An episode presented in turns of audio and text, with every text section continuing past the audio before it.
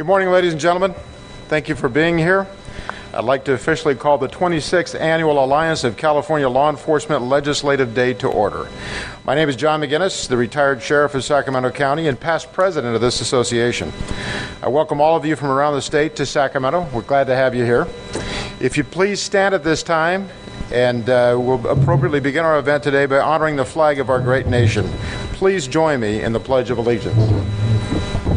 I pledge allegiance to the flag of the United States of America and to the republic for which it stands, one nation, under God, indivisible, with liberty and justice for all. Thank you. Please make yourselves comfortable.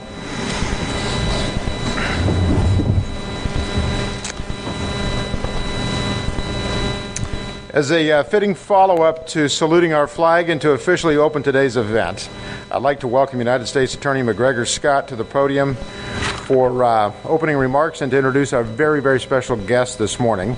I've been told I'm limited in terms of time, but I could talk about McGregor Scott forever. We're thrilled to have him back uh, in office here, as he is the United States Attorney for the Eastern District of California. Mr. Scott returns to the position he held from 2003 to 2009. Prior to that post, he served as District Attorney for Shasta County and Deputy District Attorney for Contra Costa County. Welcome, Mr. Scott. Thank you,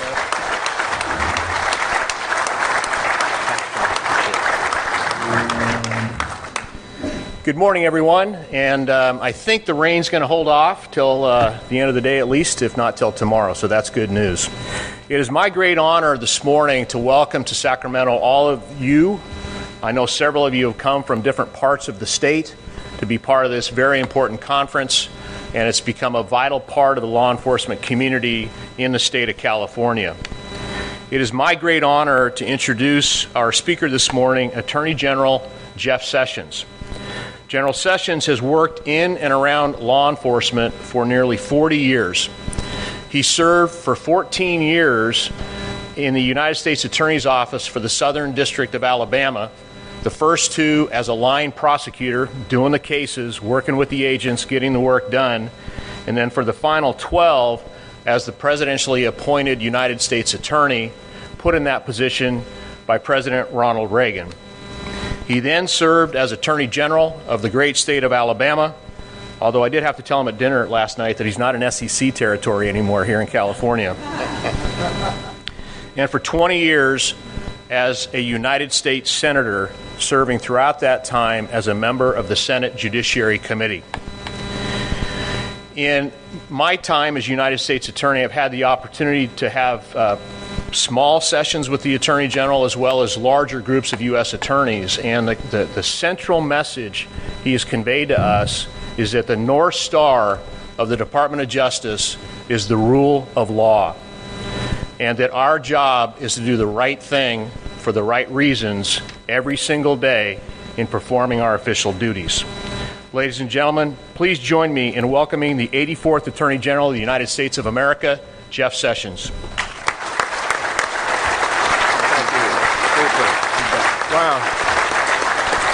Thank you. Thank you, Greg, and uh, for that uh, kind introduction, for your leadership. And thank you to CPOA for what you do, what now 25,000 members, the top leadership in this state. You represent a force uh, of, uh, uh, for good, for law, for safety in our country, and that's what it's all about for us. Uh, I want to thank other law enforcement leaders who are here today. Uh, Sheriff Bill Brown of the California Sheriff's Association, Chief uh, Ed Medrano of the California Chiefs of Police Association, Mark Brewster of the California Narcotics Officers Association, District Attorney Todd Riebe of the California District Attorneys Association, and Commissioner Warren Stanley of the California Highway Patrol. That's a good group, and I'm honored to be with you uh, in this association.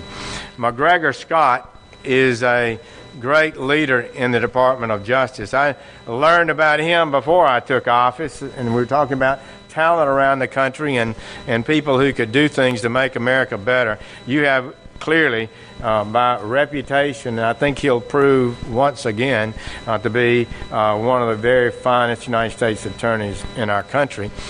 Also, I would note that the California is a big state, an important state, and it's important that we have safety and order here, and we need talented United States attorneys, and that will be our goal. And one more thing I would say to you a directive I've given to every one of our Washington prosecutors and staff, and to our United States attorneys around the country that we are partners with you, that we're going to establish the kind of law enforcement partnership that will be effective in making our communities safer. I know firsthand the importance of the work that you do. I know its dangers, its challenges, its frustrations and satisfactions. I've had firsthand experience uh, in these matters working with your colleagues in Alabama. I've sat by them in trials, I've interviewed them late at night. We've talked about the challenges uh, and the realities of the world that you and your officers work in. And I have inexpressible pride in the federal women and men of law enforcement. They are talented and, and provide such great leadership and work throughout our country. I am fully aware that 85% of all our state and uh, all our law officers are state and federal. And I'm well aware that the increased training, professionalism, leadership, and more effective law enforcement policies of our departments nationwide, your departments, uh, over several decades, has been a critical factor in reversing the dramatic rise in crime that we saw in the 60s and 70s. And I started out as a young prosecutor in the, in the late 70s. Then, over a 22 year period, we saw homicide rates cut by half. We saw drug use fall basically by half, and violent crime fall dramatically throughout this country. It was an achievement few people ever expected could happen in those days when we were there, and it was increasing every year.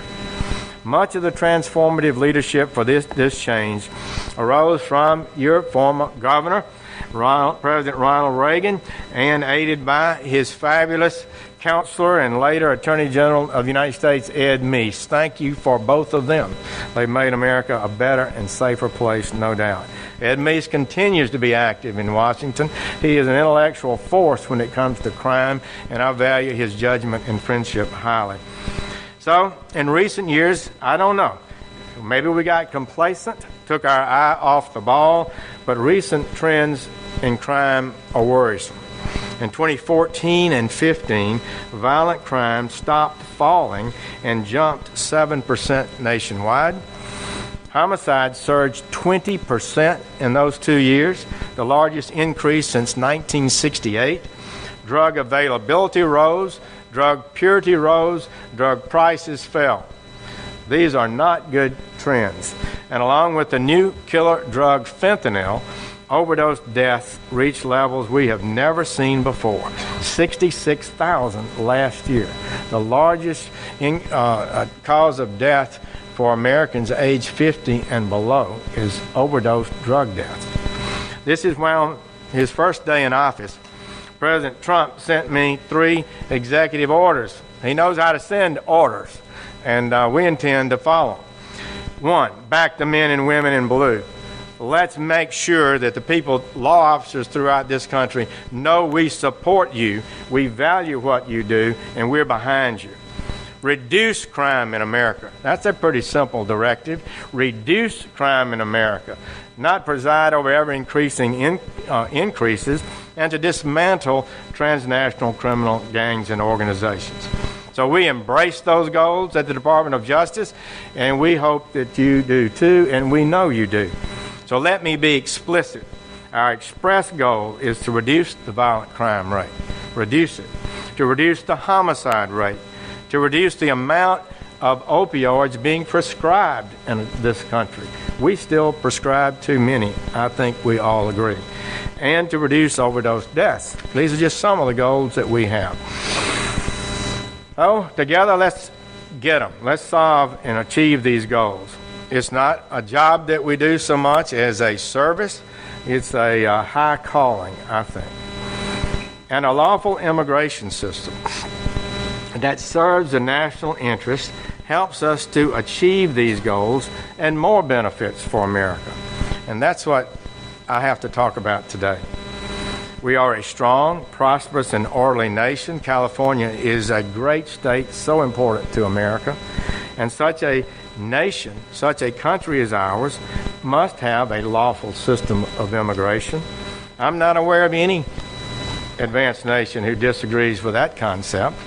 And let no one contend that we reject immigration and want to wall off America from all immigrants. President Trump and the American people know what's happening. We admit 1.1 million immigrants lawfully to permanent resident status in the United States with a clear path to citizenship, green card status every year. No nation comes close to that. It's the highest numbers in the world. Indeed, at this unprecedented rate, we will soon have the largest percentage of non native born in our nation's history, and the percentage uh, is continuing to rise every year thereafter.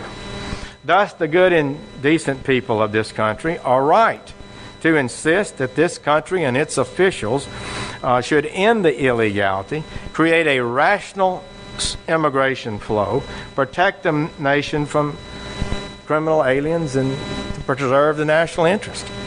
It cannot be that someone who illegally crosses the border and two days later arrives in Sacramento, Dubuque, Louisville, Central Islip, New York, is home free, never to be removed. How can that be? It cannot be the policy of a great nation to up and reward those who unlawfully enter its country with legal status, Social Security, welfare, food stamps, work permits, and so forth. How can this be a sound policy? Meanwhile, those who engage in the process lawfully and patiently and wait their turn are discriminated against, it seems, at every turn. Most Americans get this. They are working hard to make ends meet, follow the rules. They teach their children to follow the rules. They believe in the rule of law. And they want to keep their loved ones safe. They, our citizens, want our government to think about them for change, to think about their interest for change. They have dreams too. Frankly, the common sense concept, uh, this concept was a big part of President Trump's election. And elections have consequences. I think the American people spoke about this subject.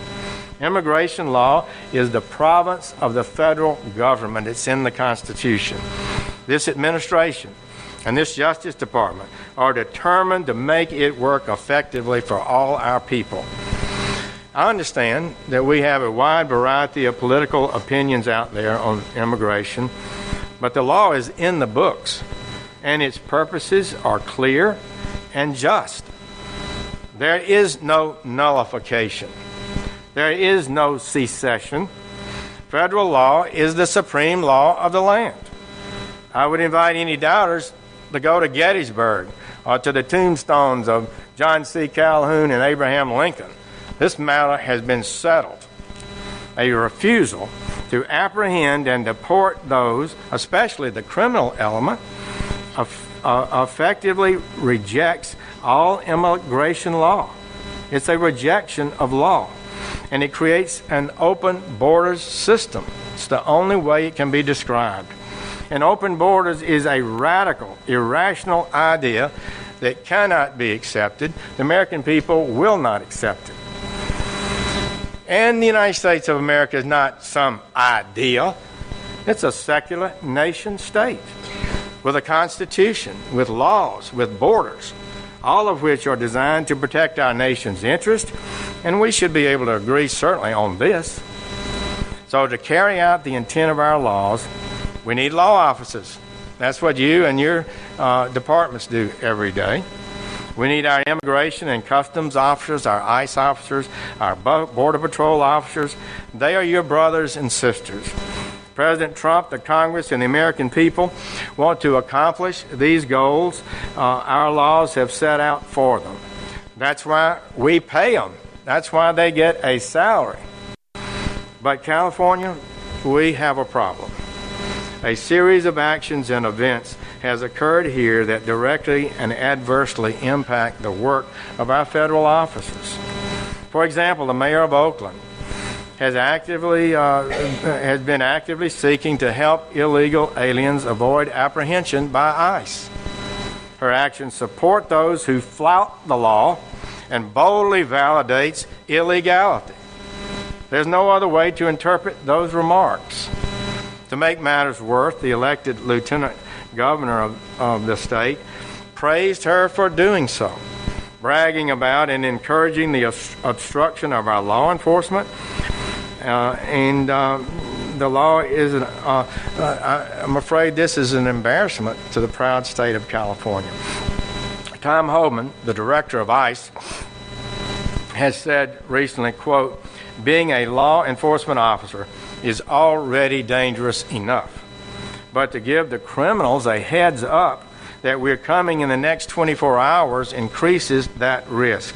I watched the mayor's statement when she said her priority is the safety of the community, but what she did had the exact opposite effect. Close quote. And I think that's a fair criticism and statement. According to Acting Director Homan, ICE failed to make 800 arrests that would have been made if the mayor had not made her statement. Those are 800 wanted criminals that are now at large in that community. 800 wanted criminals that ICE will now have to pursue by other means uh, with more difficulty in dangerous situations, all because of one irresponsible action. So here's my message to Mayor Schaaf. How dare you how dare you needlessly endanger the lives of our law enforcement officers to promote a radical open borders agenda? But in California, we have bigger problems also. More than just one mayor. For example, in January, Ventura County declined a request from ICE to hold an alien Ventura had arrested and put in their custody for continuous sexual abuse of a child Instead of being removed from the country, he was released back into the community, and now federal law enforcement officers will try to find him and arrest him wherever he may be. In recent years, the California legislature has enacted a number of laws designed to intentionally obstruct the work of our sworn immigration officers, to intentionally use every power the legislature has to undermine the duly established immigration law of America. California law now won't let employers voluntarily allow ICE agents on their property. Won't even let them come on their property when the company uh, voluntarily allows them to. And, and, and California requires employers to give notice to the employees before ICE comes to inspect their workplace. When this law was before the General Assembly, a Judicial Committee report explicitly stated that its goal was to frustrate, quote, an expected increase in federal uh, immigration enforcement actions, which of course it was.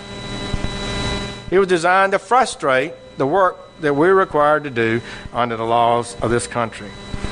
ICE agents are federal law enforcement officers carrying out federal law. California cannot forbid them or obstruct them in doing their jobs. Just imagine if, if a state passed a law forbidding employers for cooperating with OSHA uh, in ensuring workplace safety, or the Environmental Protection Agency for looking after polluters. Would you pass a law to do that? And just think about the situation it puts California employers in. They want to help law enforcement. They want to do their civic duty. We ought to be encouraging them and thankful to them. But your state attorney general has repeatedly promised to prosecute these business owners.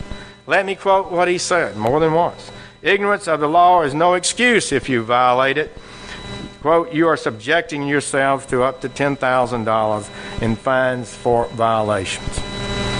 So, this is a great state. I don't want to be in this position of, of having to challenge these laws. It wasn't something I chose to do, but I can't sit by idly uh, while the lawful authority of federal officers are being blocked by a, uh, uh, uh legislative acts and politicians. California has also claimed authority to inspect facilities where ICE holds people in custody. Already this year, California has specifically and in a discriminatory manner targeted six facilities and demanded documents and other materials from the Department of Homeland Security.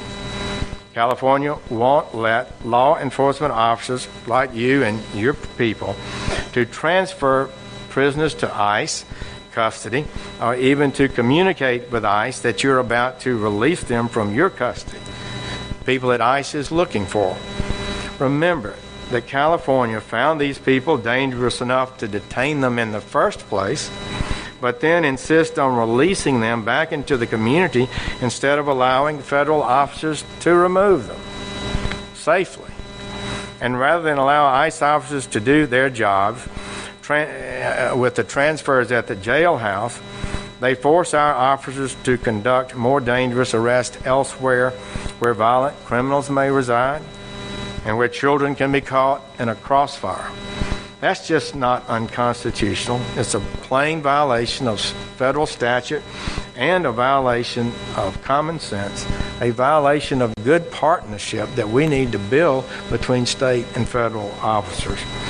Importantly, the laws are harmful to Californians, and they're especially harmful to our law enforcement, your law enforcement. So that's why the department filed a suit against the state of California to invalidate these unjust laws and to immediately freeze their effect. Federal agents must be able to, to do the job that Congress directed them to do. Contrary to what you might hear from open borders radicals, we are not asking California, Oakland, or anyone else to actually effectively enforce immigration laws, although we would welcome the positive assistance the majority of jurisdictions in America provide to our federal offices. We would certainly like that. But ICE agents do incredible work every day. They're not backing down. They're not going to be deterred. And we're not going to stop enforcing the law in, in Alabama or California either, for that matter. We're simply asking the state and other sanctuary jurisdictions to stop actively obstructing federal law enforcement. Stop treating immigration agents differently from everybody else for the purpose of eviscerating border and immigration laws and advancing an open borders philosophy shared by only a few, the most radical extremists. Stop protecting lawbreakers and giving all officers more dangerous work to do that, so that politicians can score political points on the backs of officer safety. I can't accept that. You are professionals. You know the risk that we're talking about. You know the reality of what happens on the street and how your officers operate and how our federal officers operate. Think about the scene of an officer knocking on a door to execute a warrant. They don't know what's on the other side of that door. It's not fair to them to be putting them in a situation like that by releasing criminal aliens into the community who shouldn't even be in the country. I signed condolence letters for law enforcement officers killed in the line of duty. I signed two yesterday. I fundamentally believe at my core that we should not further endanger the lives of those who risk everything for us because some officials want to violate the law in promoting an agenda that the American people reject. So, California absolutely, appears to me, is using every power it has, powers it doesn't have, to frustrate federal law enforcement. So, you can be sure I'm going to use every power I have to stop that. We are going to fight these irrational, unfair, unconstitutional policies that have been, po- been imposed on you and your officers, on our federal officers. We are fighting to make your job safe. We are fighting uh, to help you reduce crime in America, not increase it by keeping criminals here that ought to be deported. We are fighting uh, for a lawful system of immigration, one that we can be proud of, one that's consistently applied, fairly applied. And we intend to win this fight. So I'd like to close by reiterating my deep appreciation and profound thanks to all the women and men of law enforcement, federal, state, local, tribal. The work that you do, that you have dedicated your lives to, is essential. It's essential for any advanced nation. I believe it. The Department of Justice believes it. President Trump believes it. And you can be sure about this. We have your back. You have our thanks. Thank you all, and God bless.